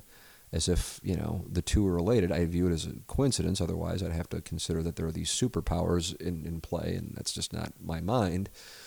Um, but I remember we lived at Park Pacific in 2011, which is downtown. Um, and um, I, I, guess I was coming back from KFNS and Webster Groves at the time and dry, and I don't remember how I would come and go. I guess I went down 44. That would make sense. And uh, got off at, I don't even know what exit, and was on one of those bridges over like the railroad tracks heading northbound toward downtown, and I saw Busch Stadium. And for whatever reason, I remember thinking to myself, something's going to happen there over the next 48 hours or 72 hours because I knew that there was a chance there was going to be a rain rain out, and there was. Um, and that wasn't a superpower; that was just a knowledge of the forecast. And and there was there was there was nothing that anybody could do to stop it. That was going to happen. That didn't mean it was going to be the Cardinals, but either the Cardinals or the Rangers were going to win the World Championship in that building. That building that at 10:30 in the morning I was driving past and was quiet and had nothing going on in it that day. It was the the off day. As it turned out, there would be two off days with the rain out. And it just for whatever reason, it really hit me that all of what we do hosting shows and talking about it, but way more so, all of the people who get their paychecks from that building are geared toward that moment. Everything that we talk about with regard to trades and free agent signings in November and December and now January and February, and everything with regard to the winter warm up and everything with regard to spring training in February and March, and bitching about moves or loving wins in April, May, June, July, August, and the pennant race of the Cardinal comeback that year in September. Everything through beating Roy Halladay in Game 5 and beating Nyjer Morgan and the Brewers in, in the NLCS and Pujols' three home run game, and Adam Wainwright's Tommy John surgery, and Colby Rasmus getting traded. Everything all year, and most for most franchises for decades, is geared toward what is going to take place over the next 48 hours in that building. That's what it comes down to. That's everything. It's all geared toward that moment. And it hit me that for as long as the franchise had been around, and we're talking about, I, th- I, don't even know what the, I think I did the math at the time, it was like 47,000 days or something like that. They played 47, I don't know what it was, some, some asinine amount of numbers. That of all of those days, there had only been 10 in the history of the organization, the second most successful organization at the time in all of baseball, next to the Yankees, in which the day ended with a world championship. And once we get past the year 1967, there had only been three. Well, actually, take that back. There had only been two between 67 and that day, as I was driving across the bridge and saw Busch Stadium on my right. That's it. Two. 82 and 2006. And so the magnitude of knowing that in that building that was going to happen for one franchise, and at the time, considering the Cardinals were coming off the Tony La Russa, Lance Lynn bullpen phone gate deal, most people in St. Louis weren't thinking it was going to be the Cardinals. It, it just it just really for whatever reason it really hit me, and I wrote a column about it. Uh, and I it, it, I you know I don't I, by no means am I going to sit here and um, you know whatever say it had anything. Of course, it didn't have a damn thing to do with what took place. But I gather, based on I so I open up this DM that I sent to Skip Schumaker, and I, I, I don't remember it, but it had to have happened. I'm sure I have saved the email, unless he texted me. But Bill DeWitt either texted me or emailed me about it, and I guess the column got traction. And it so happens that in 2004, if you can take yourself back. The Cardinals were up 2 0 on the Astros, and then they lost three straight in Houston, and it culminated with Jeff Kent hitting a walk-off of Jason Isringhausen in Houston, and they were up 3 to 2. And on this um, Cardinal message board, a gentleman who I don't know wrote this, you know, I don't even know, kind of like a, it was almost like a pep talk, nostalgic thing, and he's just like, they're going to win today, and and laid out the history. And keep in mind, at the time, the Cardinals hadn't been to the World Series since '87, and they hadn't um, won a World Series since '82. And there, you know, it was a different mindset in 2004. Um, and it looked like they were about to lose and lose yet again in the NLCS 2000, 2002, 2004. Uh, this 105 win team is going to lose in the NLCS after being up 2 nothing. It was pretty rough. And he wrote this thing, and then Jim Edmonds hits the home run in game six. So he wrote this thing before game six. And I remember I showed it to Tony La Russa after the game, and uh, he was he read it. He was, That's pretty cool, and he, he shared it with some people on the team. Um, that is not why I wrote this at all. I just remember all I was thinking is, God, that you know, in 2006 when the Cardinals won the World Series, they won it in Game Five. So if you want to have that same f- foreshadowing, we didn't know that that building was going to see the World Championship. Just like this year, we knew the Blues, the Cup was in the building in Game Six, but we didn't know they were going to win, and unfortunately, they didn't. But you knew when you showed up in Boston at the Garden that the Cup was there and somebody was going to be lifting it that night. You don't have that too often in sports. Um, and and and so you have that, and you have it in your hometown, and you have it a few blocks away from where I live, and so that stood out to me, and so I pulled up the column here. Um, let's see. Um, it uh, this, I'll just read the end of it. This is the moment. This is what will determine whether or not this team that took what could have been, what should have been, death blow after death blow, will be remembered forever in Cardinal lore as perhaps the most unlikely world champion of them all. There have been 10 to come before them. The organization has been around for 47,085 days, and in all that time, only 10 have been days with a capital D. The 4,700 to 1 ratio speaks for itself. These chances do not come around often. And here it is Wainwright, Franklin, Colby, Phillips, and Nyjer all just obstacles in the rearview mirror. It's now just 18 innings. You wake up and you know what you do, what you see, and what you hear will stick with you for the rest of your life. You wake up with a chance to do something that only a handful of men will ever get to experience. You get to wake up and have a day.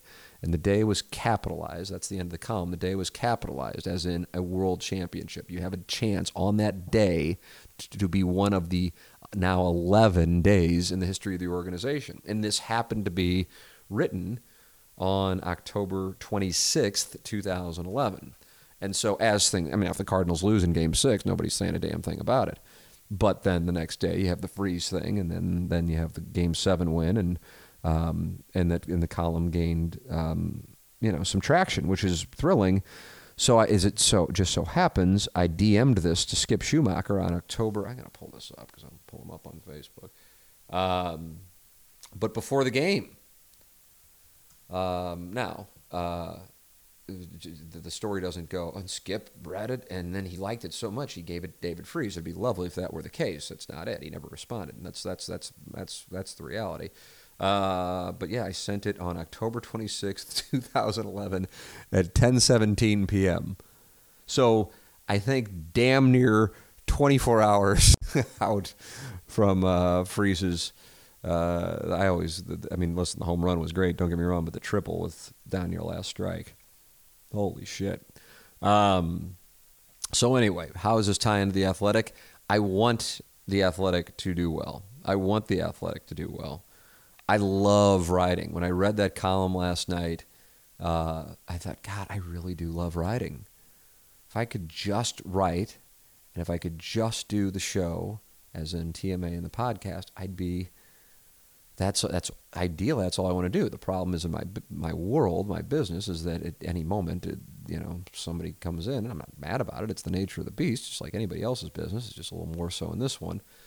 Um, that things change and people make cuts, and you know, you, it's just not the way that it is. You get to do this and have it not be. Uh, as sim- have it be as simple as you just get to do the show and you just get to, to write and, and you know that's just not the way it is I digress. You asked me about The Athletic. I enjoy the content. I don't go out of my way to read it at all. I maybe visit it once every couple months. I pay what I, I don't even know, two ninety nine. Who knows? I have no idea. It's so immaterial.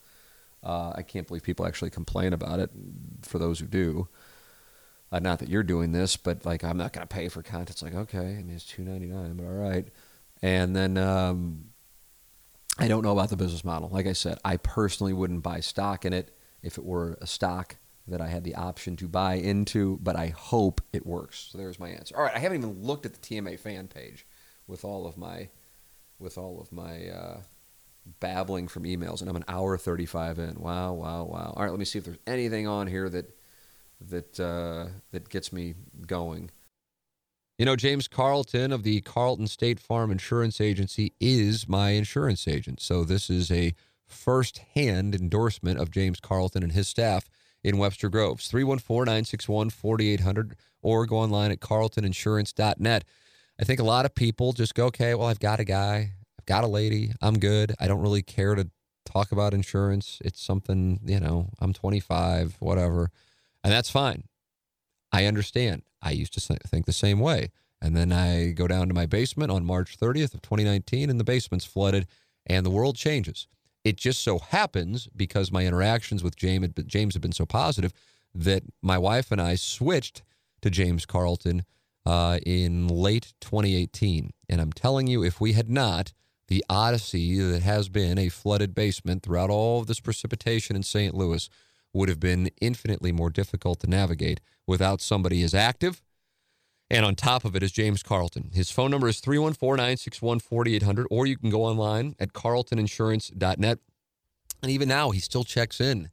You know, I mean, it's it's just a different ball game. And even before we had that, which of course was a substantial issue, um, you know, we weren't covered on on something, or I would forgotten to make a payment. It wasn't like it was like some monster payment. It was a small payment. But he's like, hey, just so you know, uh, you haven't made this payment. We want to make sure that's taken care of, so you're covered. It's just it's it's just different. It's different in a much better way, and that's why you know if, if you ran into me at a at a bar or restaurant and said, hey, you know, and I have had it happen. Hey, Tim, who's that insurance agent? People email me, and I go, oh, it's James Carlton. Here, let me include him on the on the email, and I know he's going to be on top of it. I don't think twice about it. It's not like I'm like, oh yeah, let me tell you about him, and then somebody actually wants to follow up, and I'm like, oh god, I hope he does okay. The best, the absolute best, and you're talking about your biggest investments so you want to make sure they're taken care of properly. James Carlton and his staff at Carlton State Farm Insurance Agency will certainly do that. 314 961 4800 or go online at carltoninsurance.net. If your insurance costs a leg and an arm, call James Carlton State Farm. Let's see what we got here. All right. Uh, would Gary Pinkel listen if Missouri called to come back? Uh, quick one on that one. No. Uh, let's see. Uh, what did you want to be when you were younger? Are you literally living the dream, so to speak? Uh, that's, that's, a good question. Um, what, what, I wanted to be, and I still believe um, if I were given the opportunity, which I know I never will get, uh, I wanted to be the Cardinal play by play guy. Uh, growing up, you think about radio because when I was growing up, like maybe 40 games a year were on TV. So you thought about being the next Jack Buck, like God, what, 10,000 other St. Louisans in my age range did. Um, so that's why I went to journalism school, which was completely misguided. I'm not talking about like, oh, we're laughing about the career choice. I'm talking about the University of Missouri Journalism School is not there to train play by play broadcasters at all. I don't know if any school is at Missouri, maybe communications. So I made the mistake of going into journalism, which then led me into local television, which I had zero interest in zero. And as it turns out, I have zero interest in it now, but that's what kind of got everything going. But um, I suppose, and I did, I do remember saying this because I caddied in 1998 at Old Warson. It's as close as I came to manual labor in my life, carrying two bags.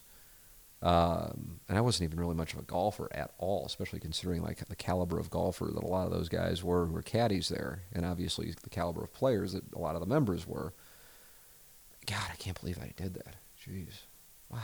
I probably only did like 10 loops, by the way, so I don't want to overstate it. But um, I remember thinking, I remember I caddied one time for Joe Buck, and that was the first time I think we had ever met. And um, I remember seeing him roll up in his nice car and um, and just thought to myself, God, he's playing golf during the day, and then he goes down to the ballpark and calls games at nights. That's it. That's what I want. That's exactly what I want. It's exactly what I want. And and by the way, 21 years later, I would take it now. I would take it now. Um, and I don't even know what it pays. To be honest with you. Um, so it you know, I just I, I, that's you know, I think for the way I am, however, well, first off, we're, we're talking about. It's like, yeah, and what would you do if you were president? These things aren't happening. So let's just let me get that. But I do. Uh, whereas with president, I don't really believe that that's a job that I can necessarily execute. Uh, I do believe you put me in front of a microphone right now to call a Cardinal game, and I think I could do it. I not a doubt in my mind.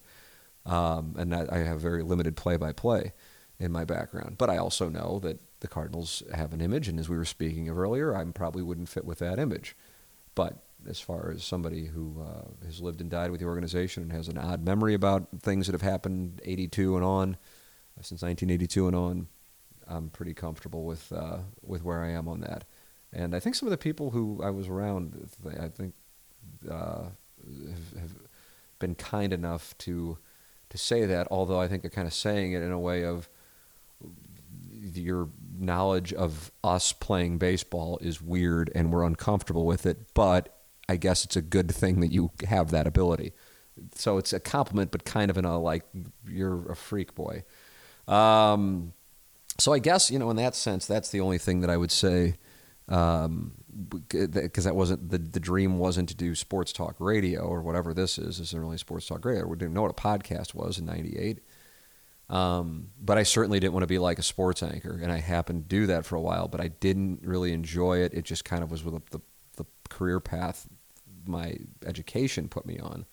But then it opened up the doors to do this stuff. But I didn't know that this is what I wanted to do. I wanted to do play by play.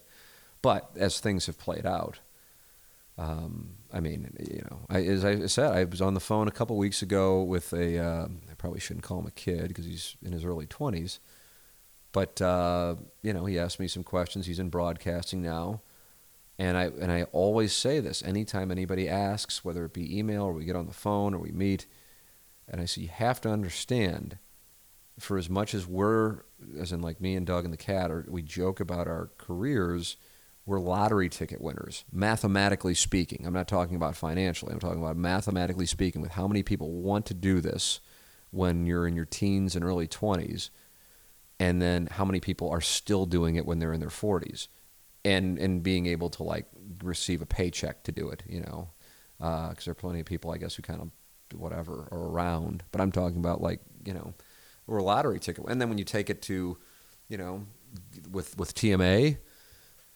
and however, you know, I'd like to think even people who hate our show would acknowledge, like, yeah, I hate that fucking show, or I hate Tim, or, I hate Doug's politics, or whatever you want to say. Um, but go, yeah, I know they have a following, and it's a popular show. That that so you get to do this, and then you're not just doing it, but then you then you get to do it, and you have fun, and you you know those things. They're just they're all such. They're math. They're they're so mathemat. Like I'm why I thought about this, but I mean, it just hit me. Like I'm at, I'm at the Kirkwood Farmers Market with Jameson yesterday. I feel like we live there. I love it though, um, but we're there quite a bit. And yesterday was a beautiful Sunday afternoon. And me and Anna Marie up there, and he's bouncing around. He's in that corn thing, and and he's bouncing around. They're all there's just like kids, like it's like they're like they're just they're everywhere. And I'm thinking to myself, God, they're all these kids, and they're all probably from within you know a, a mile or two of where we are and look at how many kids there are. And they all, within 20 years, are going to pursue some kind of dream, hopefully. And, you know, and what are the chances that they're going to be able to to get that? I hope, of course, that they do. But you know, there's going to be some adversity along the way. And and it just, it, for whatever reason, it just drives home how lucky. You know, I, I'll speak for myself, but I think I think you know, you put the cat in Doug on a lie detector. How lucky we are that we've gotten to do this. Because there's so many people who still want to do it or who did want to do it and then eventually go, okay, I can't, it's not happening. And they might be way more talented than any of us.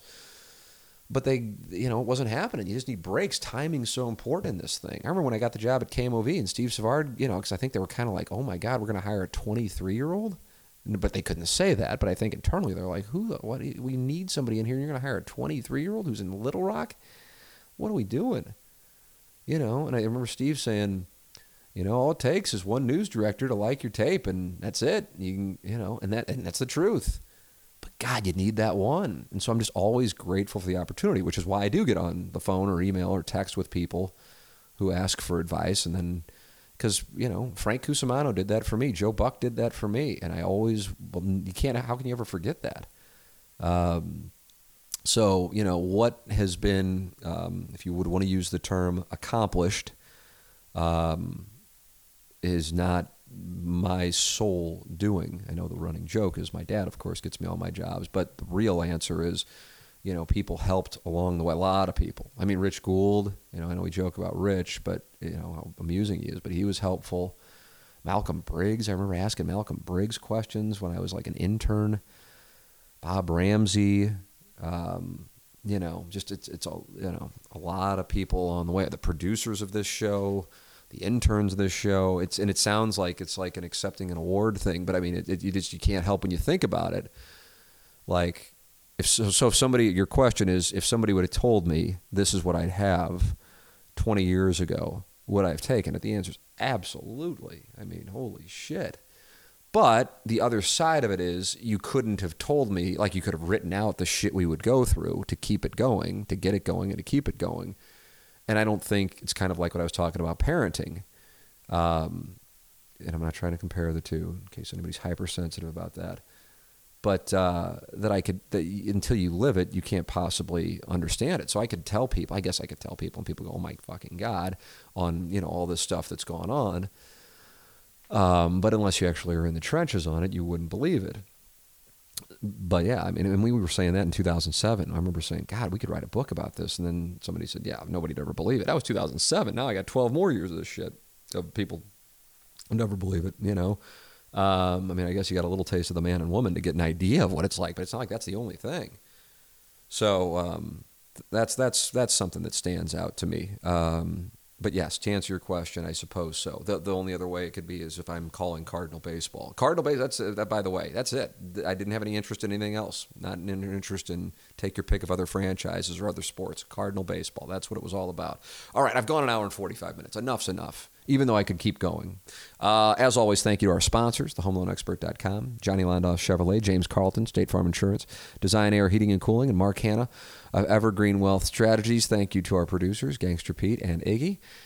I'm Tim McKernan. This has been another edition of the Tim McKernan Show on the Inside STL Podcast Network from the HomeLoanExpert.com studios.